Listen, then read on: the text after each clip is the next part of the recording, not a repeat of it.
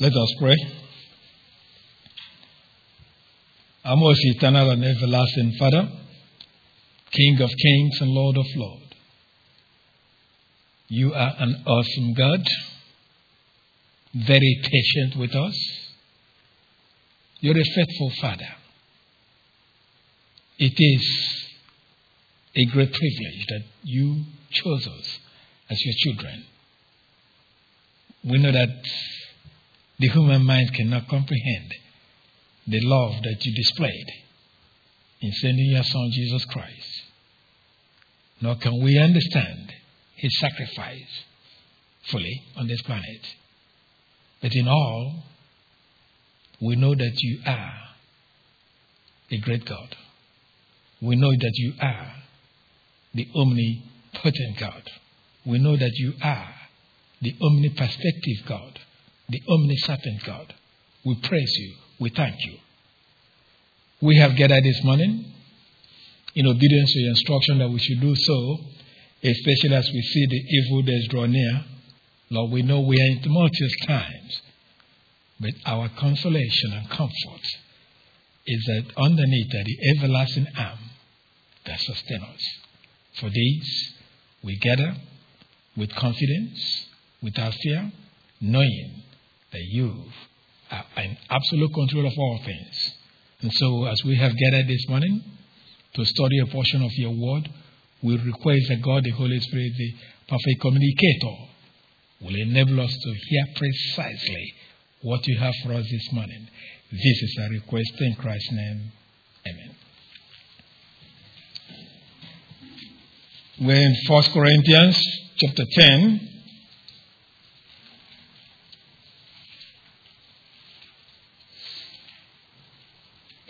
First Corinthians chapter 10, verse 23 up to chapter 11, verse 1. Again, he reads, Everything is permissible, but not everything is beneficial. Everything is permissible, but not everything is constructive. Nobody should seek his own good, but the good of others.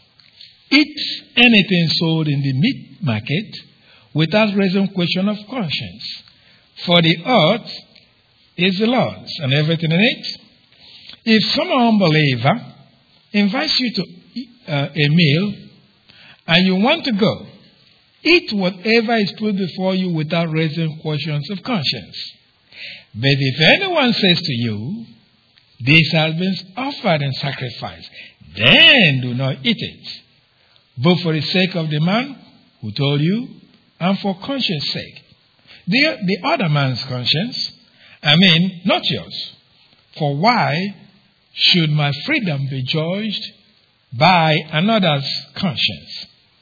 If I take part in the meal with thankfulness, why am I denounced because of something I thank God for.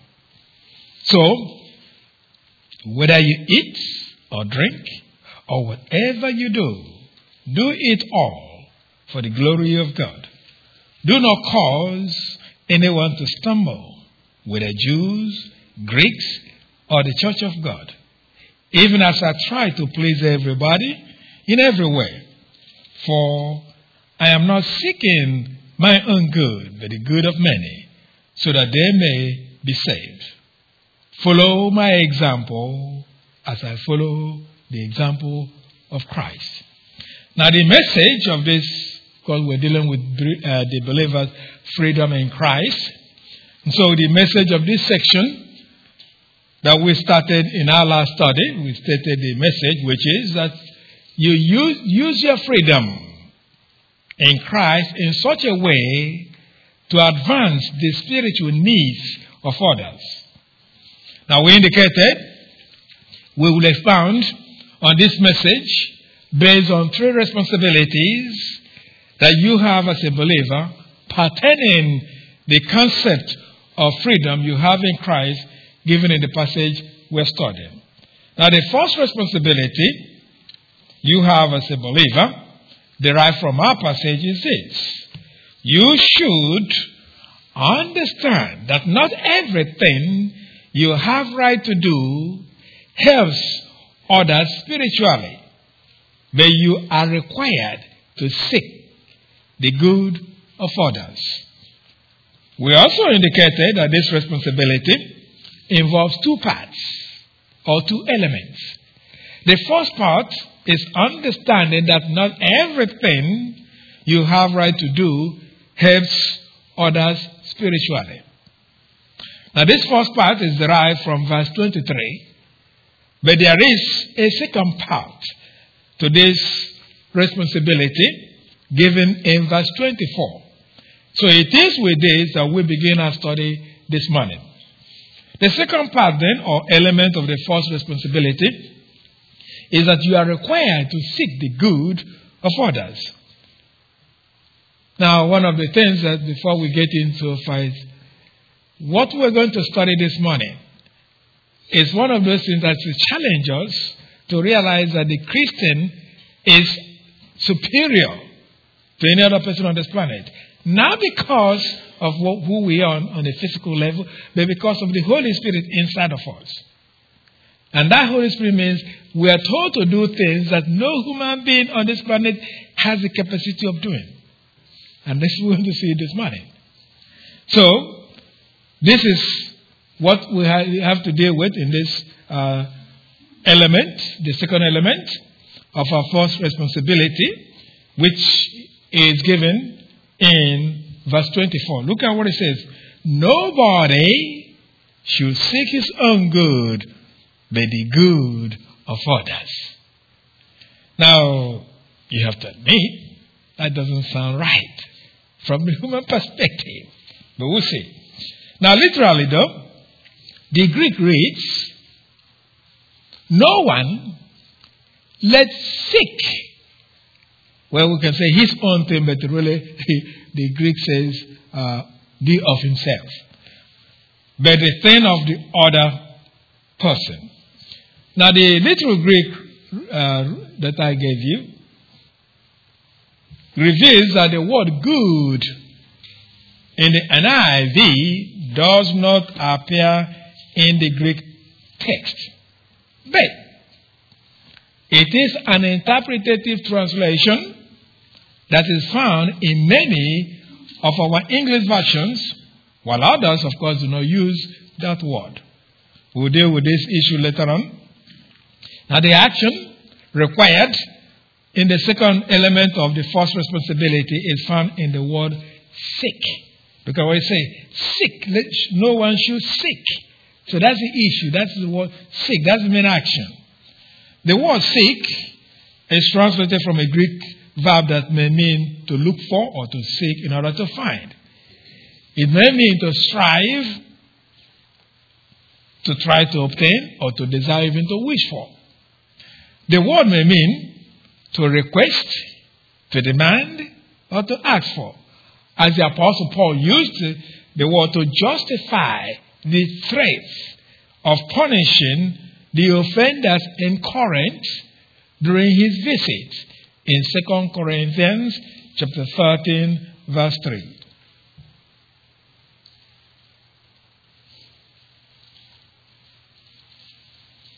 Second Corinthians chapter 13 verse 3.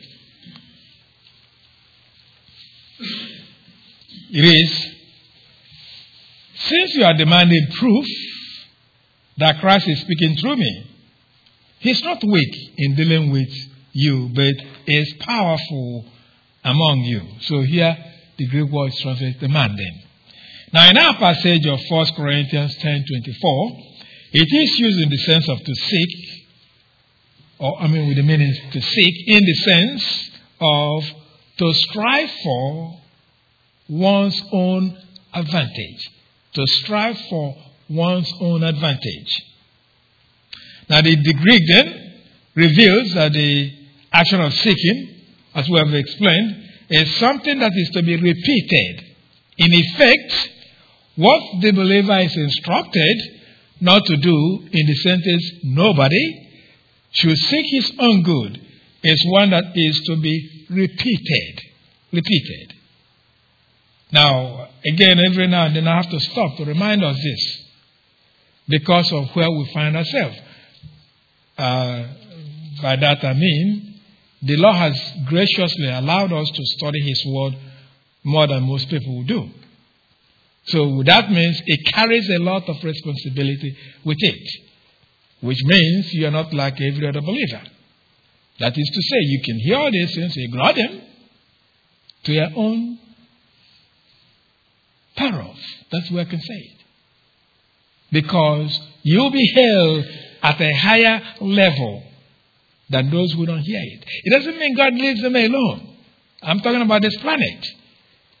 But for sure, when those who know, who have had, ignore, their judgment is severer on this planet. That's what the Bible tells us. So what I'm saying is, what we're saying, be sure you pay attention, not just to hear it, but to actually make a move to apply it in your daily living. So that is the sense of this being repeated. So it is not something that one does one and, and is done with.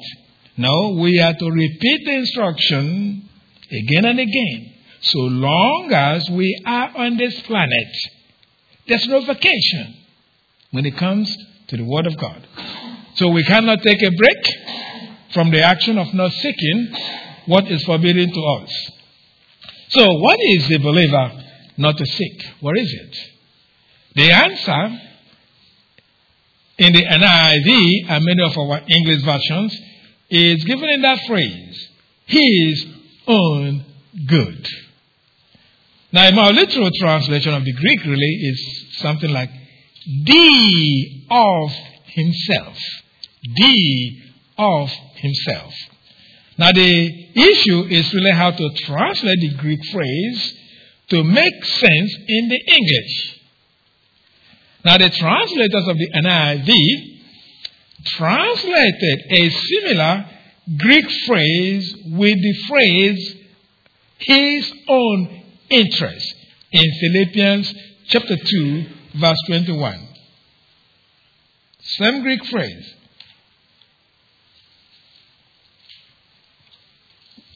They, instead of uh, his own good, here they use the word interest.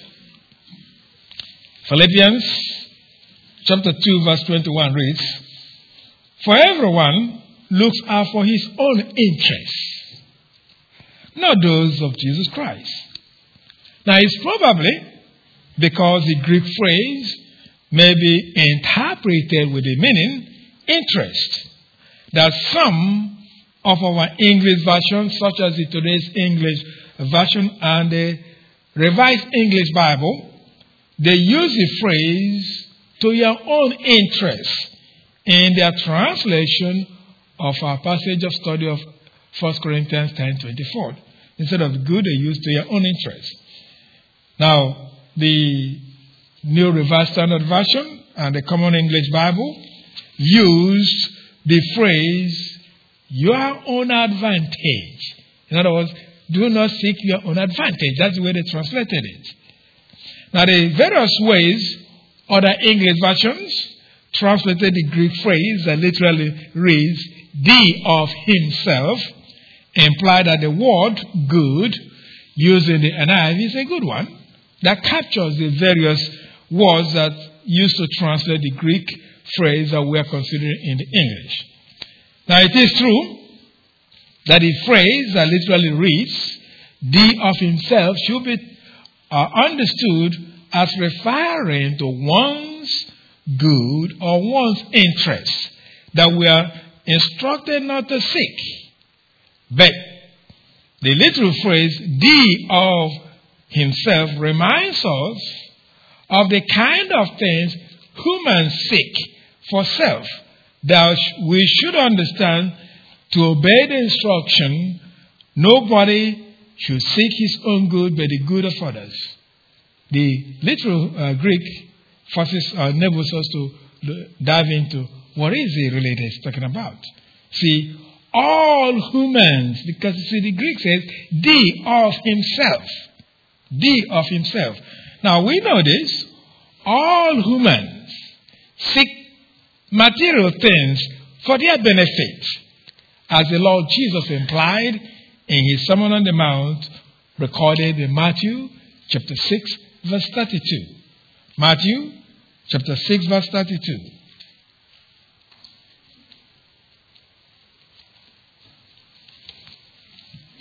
And hold on to Matthew.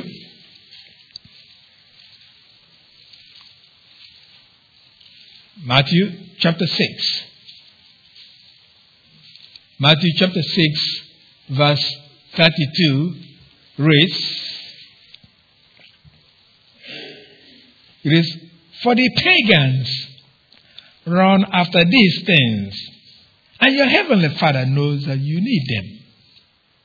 See, the sentence, the, uh, the pagans run after these things, is more literally, the pagans seek after all these things. Now, pagans here refer to unbelievers, but that does not mean that believers do not seek what is describing the phrase all these things.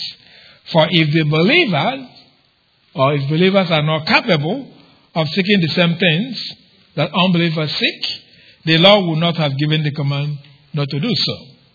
That aside, what humans seek after in the context are material things that are necessary for our existence and comfort in this planet.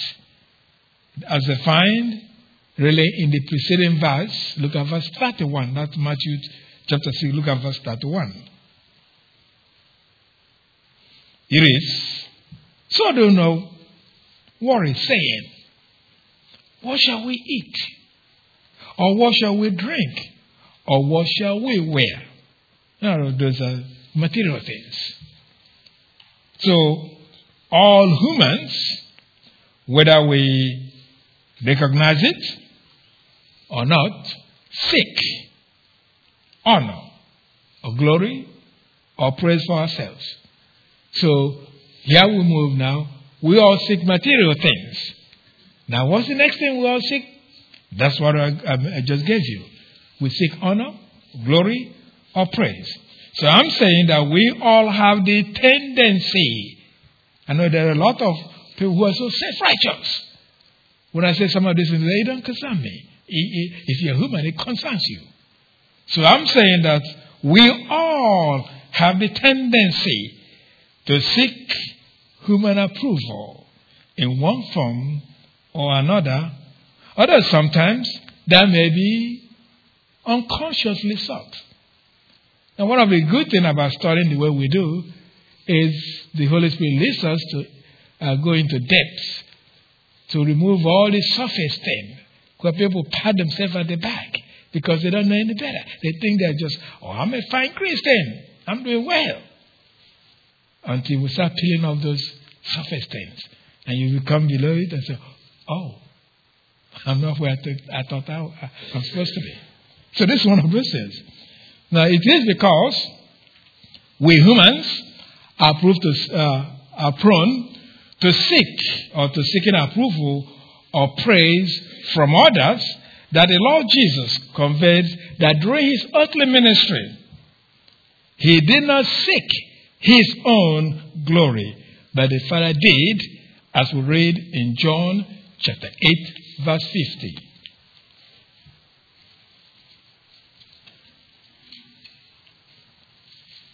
And uh, put your marker, or your, whatever you used to put, put your marker in that John, because after that I'll go to one passage and come right back to the Gospel of John. John chapter 8, verse 50. This is what the Lord says. I'm not seeking glory I'm not seeking glory for myself. But there is one who seeks it, and he is the judge. So the sentence, I am not seeking glory for myself, according to the United Bible Society handbook, which suggests a, way to translate many uh, Greek or Hebrew into various languages. Now, according to them, this may be translated something like, I am not trying to cause myself to be praised.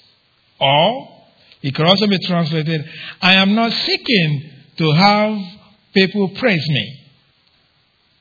Now, the Lord wouldn't say that if we human didn't do that. Anyway, does the Lord Jesus, while on this planet, stated he was not looking for human praise, implying that we humans seek praise or honor.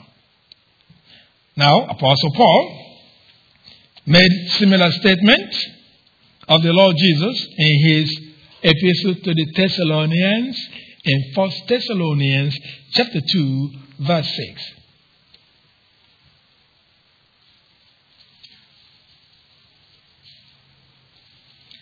First Thessalonians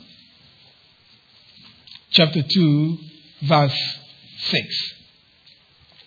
It is, we were not looking for praise from men, nor from you or anyone else. As apostles of Christ, we could have been a burden to you. So here's something that the Lord, in a sense, said, but Paul is saying in a different way. Now it is easy then for all for us as believers to claim that we do not seek human praise or approval. Someone say, I'm, I'm such a simple person. I, I don't really care. I don't care about people's praise or whatever approval. No, it's not my thing. Yeah, really. Are you? So let me deflect you immediately so you answer the question if you are really what you think you're claiming. So let me put it in a, a way then that will help us to recognize that either consciously or unconsciously we seek human praise or approval. Let me show it to you in a very simple way. Now, the way we know this is our reluctance to go against the popular view or opinion that is not based on the scripture. That if you have that, you, are, you don't want to go against the grain. It's something that the Bible doesn't endorse, and you don't want to go against the grain, then you are you are concerned with approval on uh, one way or the other. So whenever we are afraid to go against the culture, when it is contrary to the scripture, it is often because we want human praise or approval. In other words, you want people to approve you. You want human praise. That's why you know this is not correct because it doesn't line up with the scripture. Yet you still want to do it. Why? You want human praise. You want human approval. So let me illustrate this from the scripture, from what happened in the time of the Lord Jesus. The scripture tells us that some of the Jewish leaders believed in Christ, but because of love for human praise, they will not confess their faith in Him. As we read now, go back to John, John chapter 12, verses 42 and 43. John chapter 12.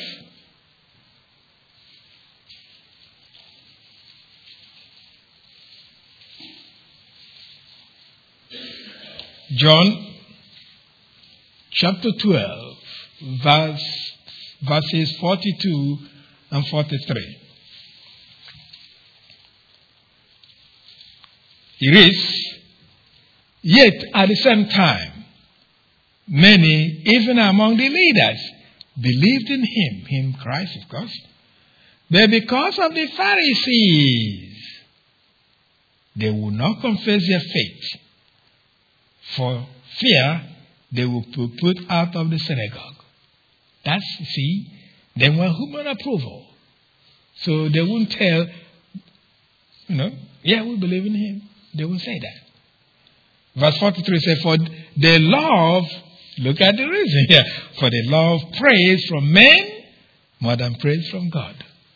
Now that does I mean, you may try to sweeten it to yourself and justify it. That's just sound like us. No matter what we say, many times we really prefer human praise and we prefer God's praise.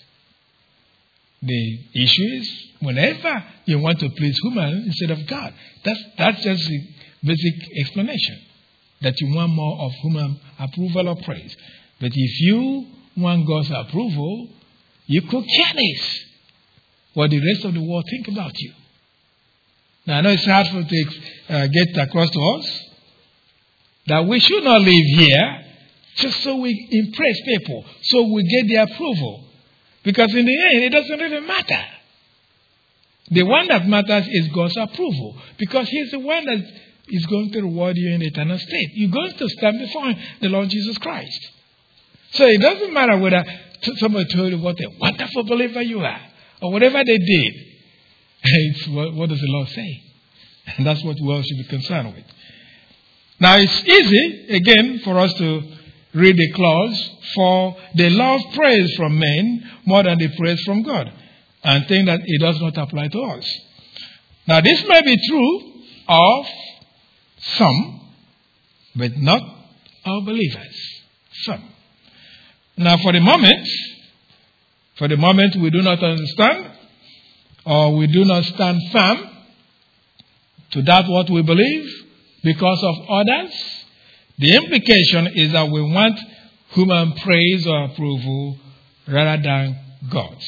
So my point is that even as believers, we may consciously or unconsciously seek human praise that without doubt all unbelievers seek. That, that's just what unbelievers do.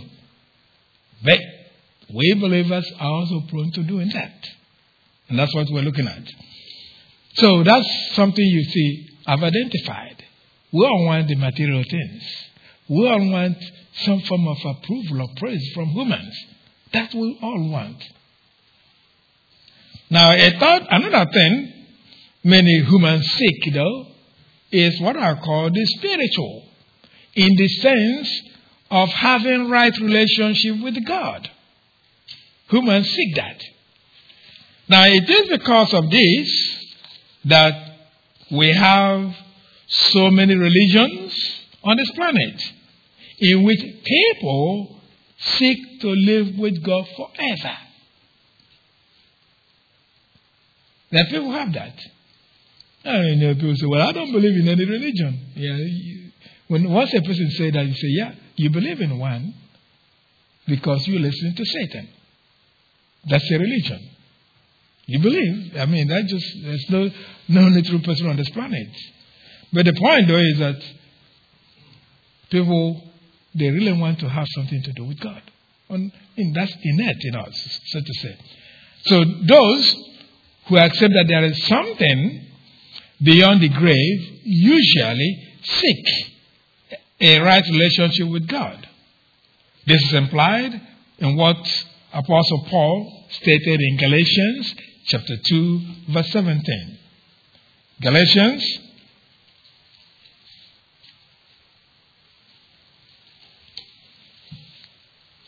Galatians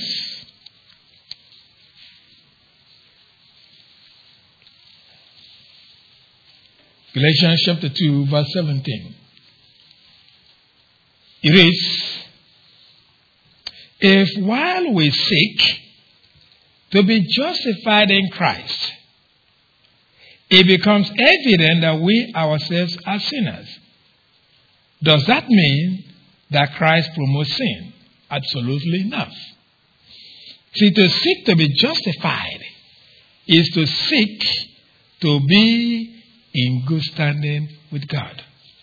Now, this is what most uh, religious people do only that they think that they could obtain it through their works without faith in Christ. Something that is impossible. But in terms of what people want, a whole lot of people want to be in good standing with God. So the three things we identified we humans seek that are, again, material, praise or honor, and right relationship with God, enable us then to understand the instruction of 1 Corinthians chapter 10, verse 24, we're studying. Look at that command again. Nobody should seek his own good, but the good of others. Now, I've listed three things we all seek. So, based on that, listen again and say, nobody should seek his own good, but the good of others. Now, on the surface reading, this instruction is difficult. This implies that you should not seek material things or spiritual things for yourself, but of that of others. Now, this could not really be what the Holy Spirit meant to convey. Now, the sense of the instruction is that we should not seek these things at the expense of others. That's the sense. It's not that you don't seek them at the expense of others. In other words, you are not to seek things that are good for you while you ignore what is good for others. That's the, that's the essence. Now, this sense of the instruction, in my opinion, is captured by the, the Passion Translation. There's an English version they call the Passion Translation. The way they rendered 1 Corinthians chapter 10, verse 24 is intriguing because it explains what I've just said to you. Look at how they rendered it. So, don't always seek what is best for you at the expense of another. That's the way they translated. I thought that was perfect. That was that captured what I believe the Holy Spirit was conveying through the Apostle Paul. It is, God is not telling you don't you know don't don't seek for material blessing for you. He doesn't say that. Or he's not saying don't be uh, wanting to have a better relationship with me. No, it's not saying that. Because he doesn't really want us to get involved with human praises. But the point is, when it comes to those things that are beneficial, it's concerned with don't push others aside in order to get what we want. Anyway, so our concern is really on how to carry out the instruction given in the verse we're studying. One of the things that I believe by the Holy Spirit we try to do in this congregation from this pulpit is this. It's one thing to tell you don't do this, but it's another thing to tell you how you go about doing it or not do it. So that is a, a thing that, in my judgment, many of us pastors we cannot, you know, go say, oh, uh, you know, do this, do that, or be devoted to Christ, and that's all. But it doesn't tell us how do we do that. What is a practical way of going about it? So we ask them, how do we comply with instruction of 1 Corinthians 10, verse 24? Again, it says, Nobody should seek his own good, but the good of others. Now, in answering this question, how we go about it, we should recognize that we can satisfy a requirement of some kind either by what we do or what we should avoid. What we do or what we avoid. That's what one we can satisfy a particular requirement. So this means that we can comply with this instruction. Nobody should seek his own good, but the good of others. We can comply or we can satisfy it either, I mean, both negatively and positively. So we begin with how we can comply with this instruction negatively or by what we avoid. This is how we do it.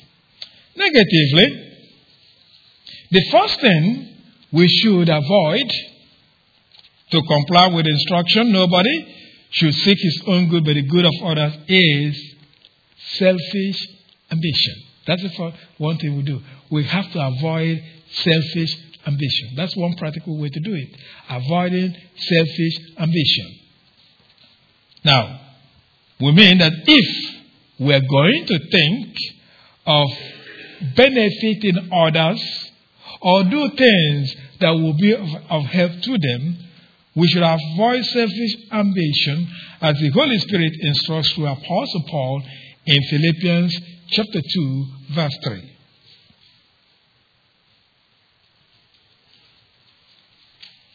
Philippians chapter 2, verse 3. Philippians chapter 2, verse 3. It reads, Do nothing out of selfish ambition or vain conceit, but in humility consider others better than yourselves. So the instruction of this verse of Philippians 2 verse 3 parallels the instruction of 1 Corinthians 10 verse 24 that we are considering, since it demands of us to act in humility as we consider others better than ourselves. Now, if we consider others better than ourselves, we will certainly do things that will help others. Now, this aside, our focus for the moment is on the negative thing a believer should avoid in order to ensure the person seeks the good or the interest of others. Thus, our focus in Philippians 2, verse 3 is with the phrase selfish ambition. Selfish ambition. Although we will return to this passage later on in, this study, uh, this study today, we'll come back to this uh, Philippians 2 3. But the question is, what is selfish ambition? What is it? Do you know what it is? You guilty of it? Well, you can't be guilty unless you know what it is. Anyway, so to answer this question, we begin by noting that the expression selfish ambition is translated from a Greek word which means selfish or selfish ambition, all right? Now, the, the development of this, of the Greek word translated uh, selfish ambition is an interesting one. See, the, the word was derived from a Greek word that means to conduct oneself as a hired laborer. Then the word uh, came to mean the manner, attitude, or disposition of the day laborer. Now, generally, if you, those of you who run businesses, you know, if you hire somebody to do something, a hired laborer does not have the same interest like you do. What they're interested is, what am I to do? Fill up the time. Get out here. They're not really too concerned about what they're doing. As much as, you know, if you do the owner, you, you know that's your thing, so you have to uh, be very ready for it. So that's the way this word uh, continued to develop. Now, before the New Testament times, and this word was found in Aristotle, where it demonstrates a self seeking pursuit of political office by uh, any unfair means. That's how the word was used later on. You know, someone who wants to get elected. They can lie, they can do anything just take it like that. That's the way the word is used. Now, it is used to describe harlots or prostitutes who demean themselves with their only interest being to gain their own advantage. Now, a major sense of this word then is that there is emphasis on attitude or desire to put oneself forward. That's part of the word. You put yourself forward. Doesn't selfish ambition is a strong drive for personal success without moral inhibitions. Again, that it's a strong desire or a strong drive for personal success without moral inhibitions, in other words, restrictions. Now we should be careful though to understand the, uh, the distinction between selfish ambition and ambition as really as a concept. See, ambition is a strong desire to do or achieve something. That's ambition. A strong desire to do or achieve something. Now, a synonym, though, for ambition is the word aspiration. Aspiration, which is a striving after something higher or better. Now, the thus, we should understand that ambition or aspiration is not wrong as a concept. It's not wrong.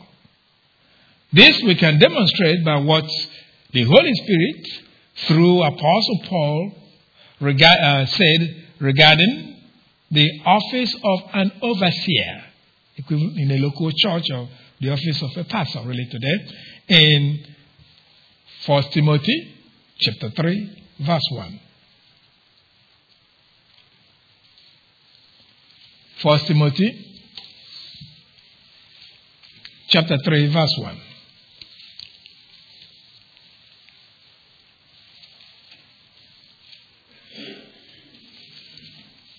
First Timothy chapter 3, verse 1.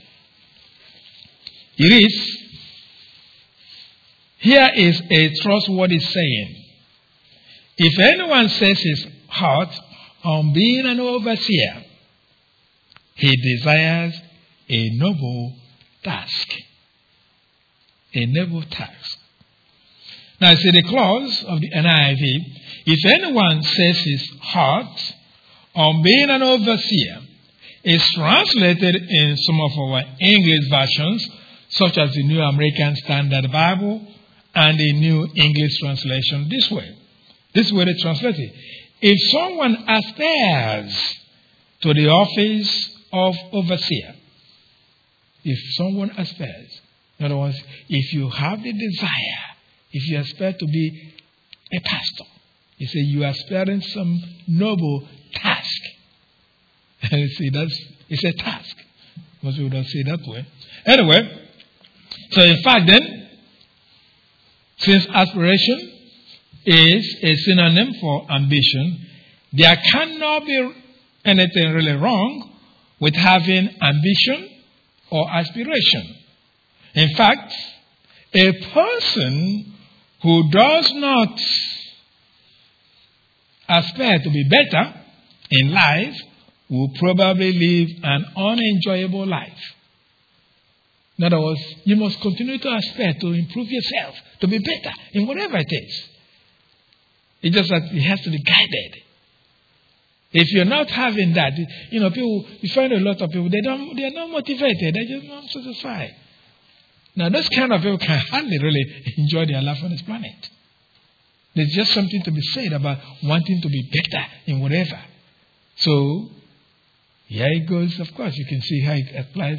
If you want to be a stronger believer spiritually, if you want to be more mature today than you were yesterday, what do you do? You continue to aspire. Get the word of God because you are aspiring. It's an ambition. Some of you, uh, you know, some Christians, they're satisfied. Well, I go to church on Sunday morning.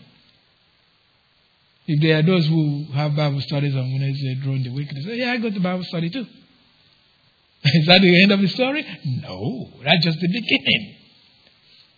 But you got to have that, what I call it, that yearning that I want to improve or be better as a believer today than I was yesterday.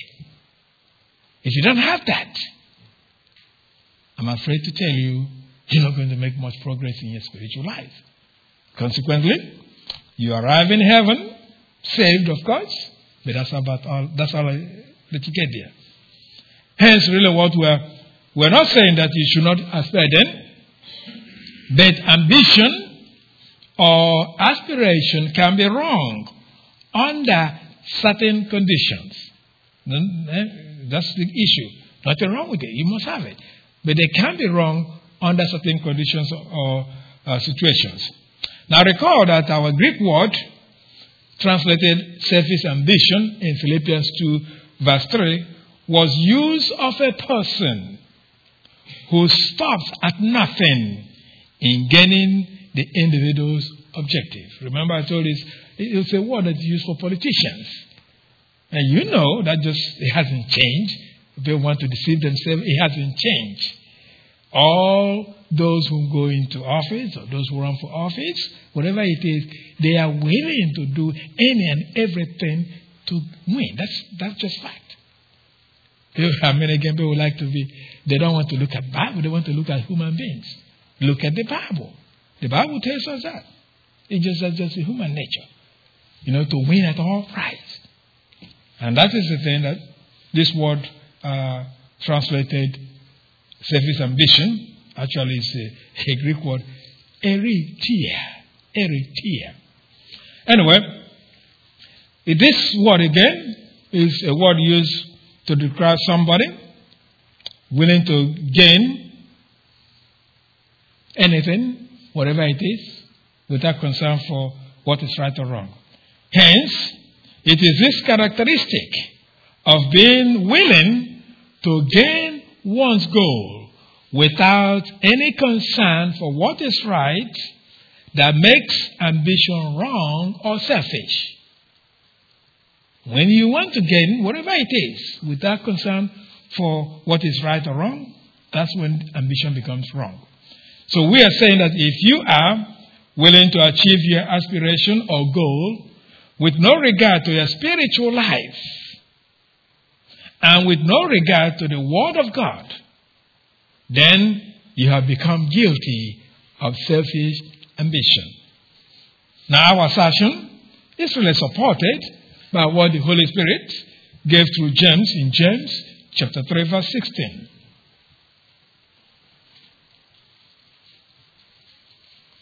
James chapter 3, verse 16.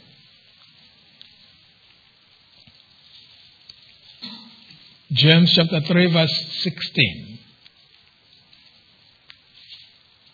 It reads, For where you have envy and selfish ambition, there you find disorder and every evil practice. So the point that we need to observe is that James says that selfish ambition leads to every evil practice. This means that one that has neither morals nor standards in what the person does, so long as the individual achieves the individual's goal, then that's the person in selfish ambition. Hence, such ambition is wrong or sinful. So we have considered what selfish ambition is. And so you may wonder, how is it? How is understanding has in complying with the command or the instruction of 1 Corinthians 10:24, we're starting where it says, "Nobody should seek his own good, but the good of others." Well, if you avoid selfish ambition, it will enable you to be concerned not only for your own welfare, but that of others, especially fellow believers. In effect, if you are not so occupied with achieving your goal, your own goal, at the exclusion of the Word of God, you will act in a way that will benefit others, again, especially fellow believers. So, anyway, the first thing then, you should avoid to comply with instruction. Nobody should seek his own good, but the good of others is selfish ambition. That's the first thing you avoid. The second thing, you should avoid to comply with instruction. Nobody should seek his own good, but the good of others is avoid being a stumbling block to any believer. Avoid being a stumbling block to another believer. Now, the Holy Spirit, through Apostle Paul, had previously commanded believers who consider themselves to be spiritually strong not to be stumbling block to weaker believers, as we've already studied in 1 Corinthians chapter 8, verse 9.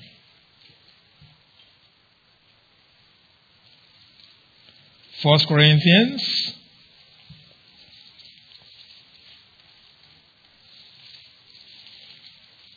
First Corinthians chapter 8 verse 9. It is, be careful, however, that the exercise of your freedom does not become a stumbling block to the weak.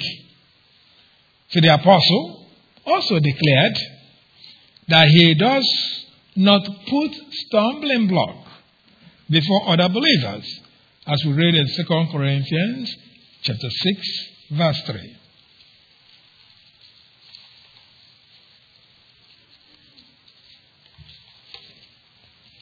Second Corinthians chapter 6 verse 3.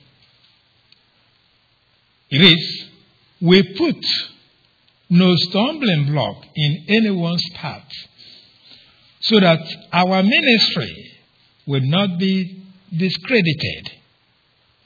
So Apostle Paul stated that he and the other apostles would not dare to put stumbling block before others, knowing the punishment that the Lord Jesus indicated he will bring on anyone that puts a stumbling block before believers, as we read in Matthew chapter 18, verse 6.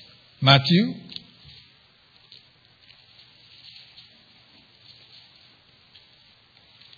Matthew chapter 18, verse 6.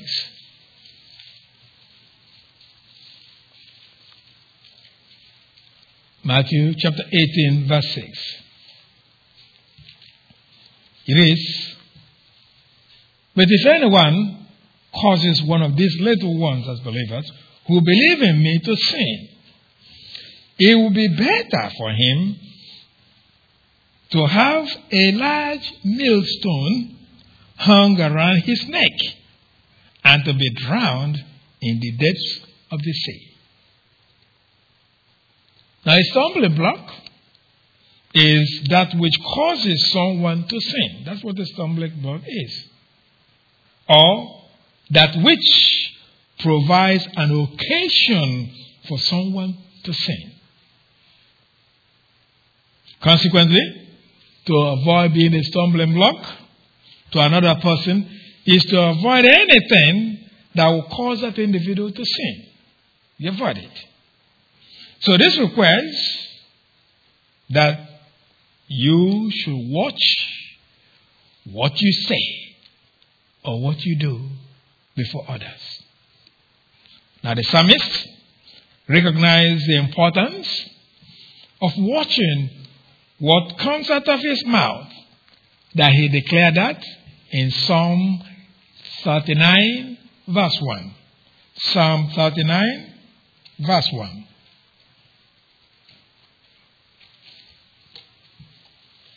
Psalms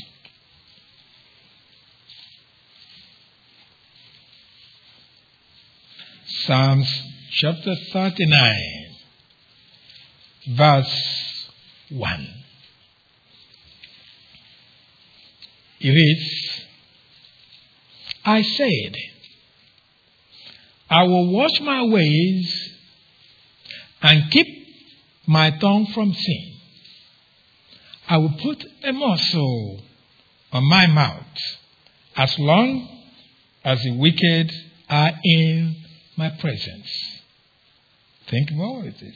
A muzzle is what you put on an animal so they don't open their mouth. So that's why I say, I will put a muzzle on my mouth as long as the wicked are in my presence. In other words, a free translation is you'll be much more conscious of what you say when unbelievers are around you. Much, much more conscious. Because Sure, it doesn't mean we shouldn't be careful every time. See, a fellow believer may give you a pass, so to say. They say, Oh, I understand the sinful nature took over instead of the Holy Spirit. An unbeliever doesn't think in those terms. Or he thinks, or she thinks, Oh, yeah, these are people we call themselves Christians, isn't it? Look at what they're doing. That's all they know. That's why when he say, I will put muzzle over my mouth before an unbeliever, it's because of the impact, the witness. That's why he says that. So we often sin, though, by what we say, and we can also, also uh, lead others to sin by what comes out of our mouth. Now, to ensure you do not cause another believer to sin, you should watch the advice you give. In effect, you should be careful that you do not become Satan's agent to cause a believer to sin by promoting a viewpoint or a human uh, point of view or thought that conflicts with the divine plan. Now, this point is derived from the rebuke of our Lord Jesus to Peter when he thought that he was uh, saying the right thing in protesting the Lord Jesus' statement of dying for our sins, as recorded in Matthew chapter 16, verses uh, 21 through 23. Matthew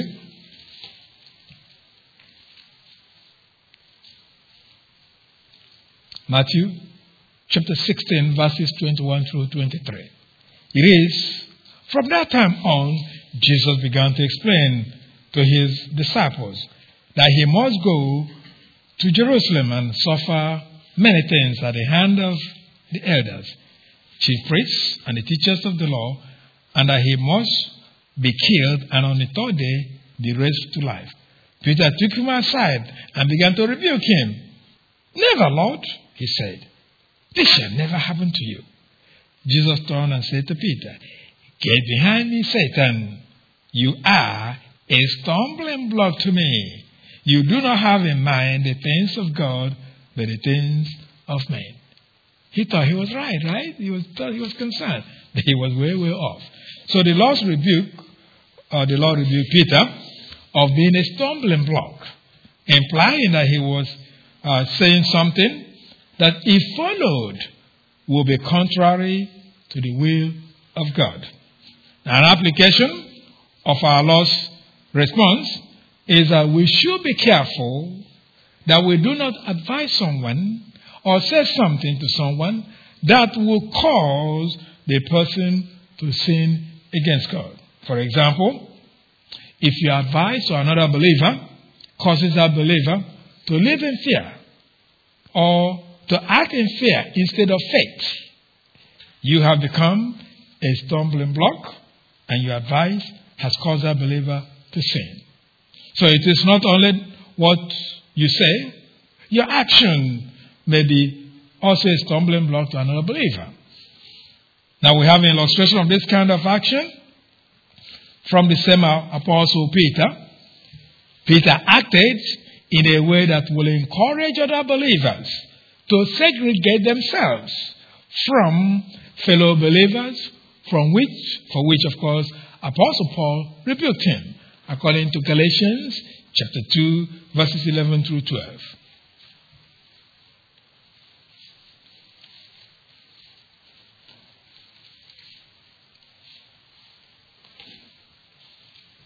Galatians. Ah, looking at time, I think we just take a break here. And after the Lord's Supper, we'll continue. Uh, so be sure to get your elements during break.